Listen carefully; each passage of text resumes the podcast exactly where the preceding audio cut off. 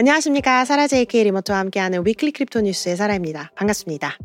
Weekly Crypto News는 비트코인, 이더리움, 전 세계 암호화폐 블록체인 업계 소식을 매주 금요일 전해드리고 있습니다. 11월 셋째 주 암호화폐 소식 시작합니다. 국내 암호화폐 거래소 빗썸이 국내 IPO죠. 기업 공개를 준비하고 있다고 이데일리를 통해 보도했습니다. 보도는 지난 11일에 발표되었는데요.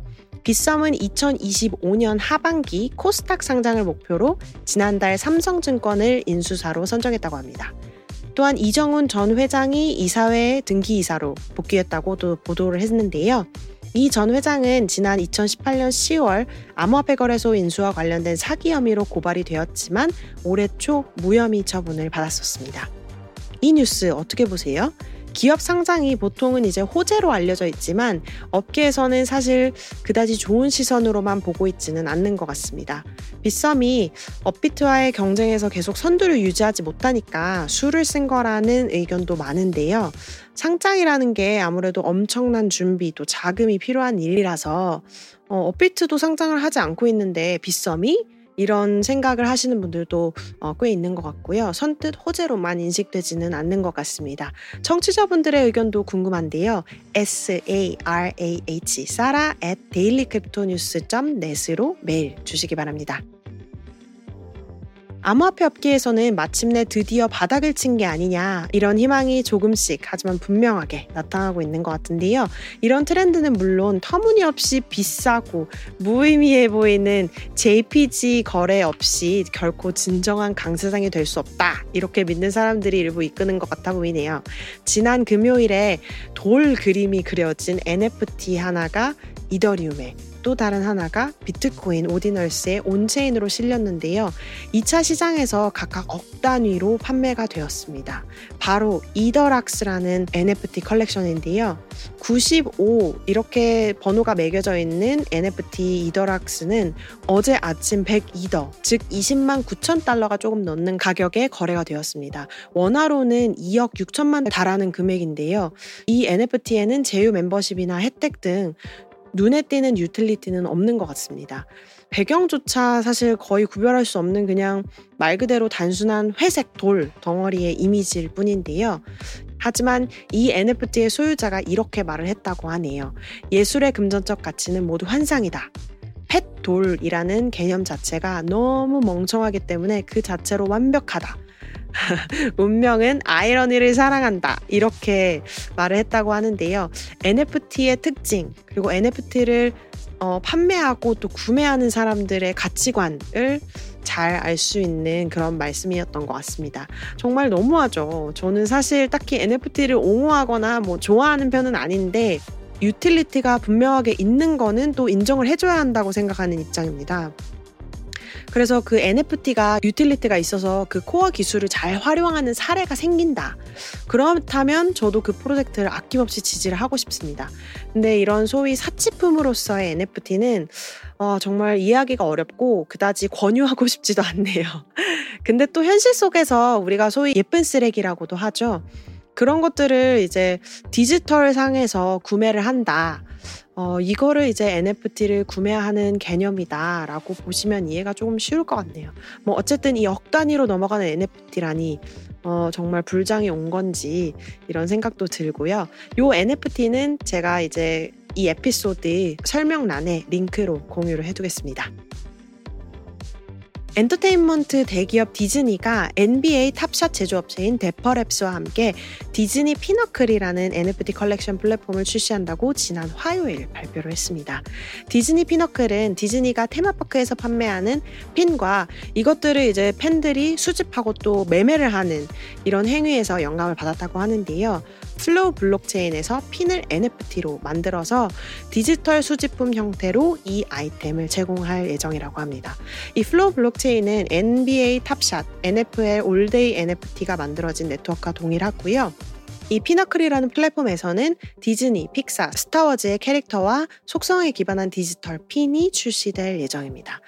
이 프로젝트를 주도한 Dapper Labs의 CEO인 로함은 Decrypt와의 인터뷰에서 이렇게 말했습니다. 토이스토리의 버즈 라이트이어, 우디, 그리고 디즈니 princess, 스타워즈의 다스베이더 이런 캐릭터들이 혼합이 되어서 출시된다고 하네요. Dapper Labs는 2021년 NFT 시장에서 처음 등장하면서 NBA Top Shot이 경험한 주류 브랜드들의 NFT 출시 성공 사례의 주역으로 가장 잘 알려져 있는데요. 과거 초기 이더리움 NFT 프로젝트로 알려진 CryptoKitties를 시작하기도 했었던 회사여서 어, 굉장히 유명한 회사로 알려져 있습니다. 이 회사는 collectible이라고도 하죠. 수집품 플랫폼 그리고 게임 같은 광범위한 규모의 소비자 어플리케이션을 처리하기 위해서 Flow 블록체인을 이제 자체적으로 구축하기도 했습니다. 물론 이제 시간이 지남에 따라서 Flow를 이제 탈중앙화 시키도록 했고요.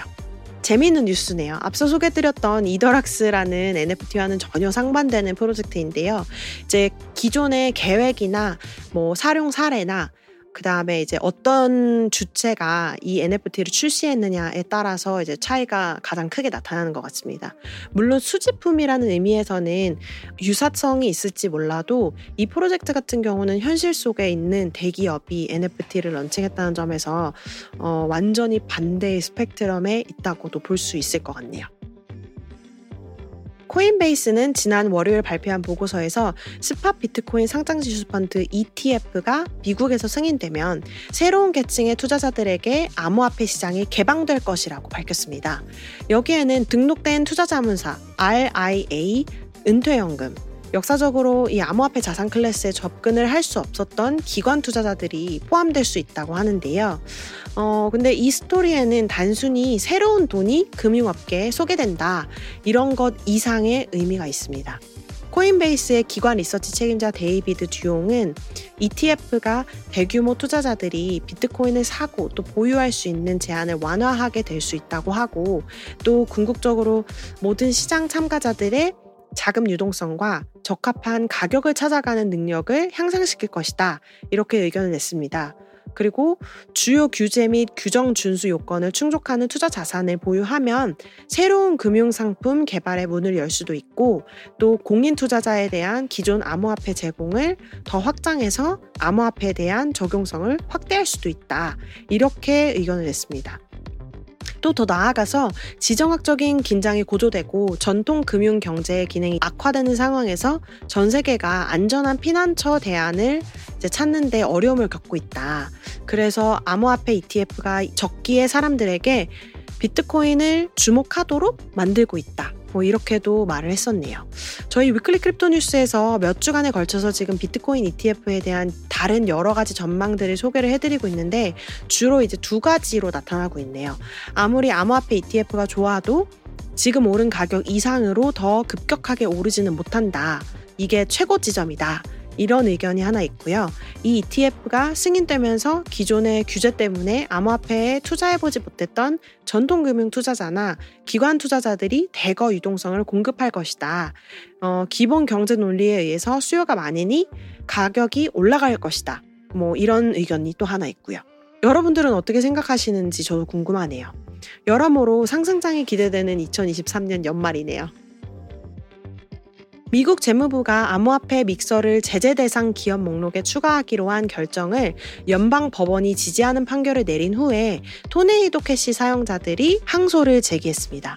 원고들에 따르면 소송에서 확인된 Tornado Cash의 smart contract는 immutable and ownerless 그러니까 불변하면서 소유자가 없는 그런 대상이다. 그래서 제재 대상인 에셋이죠.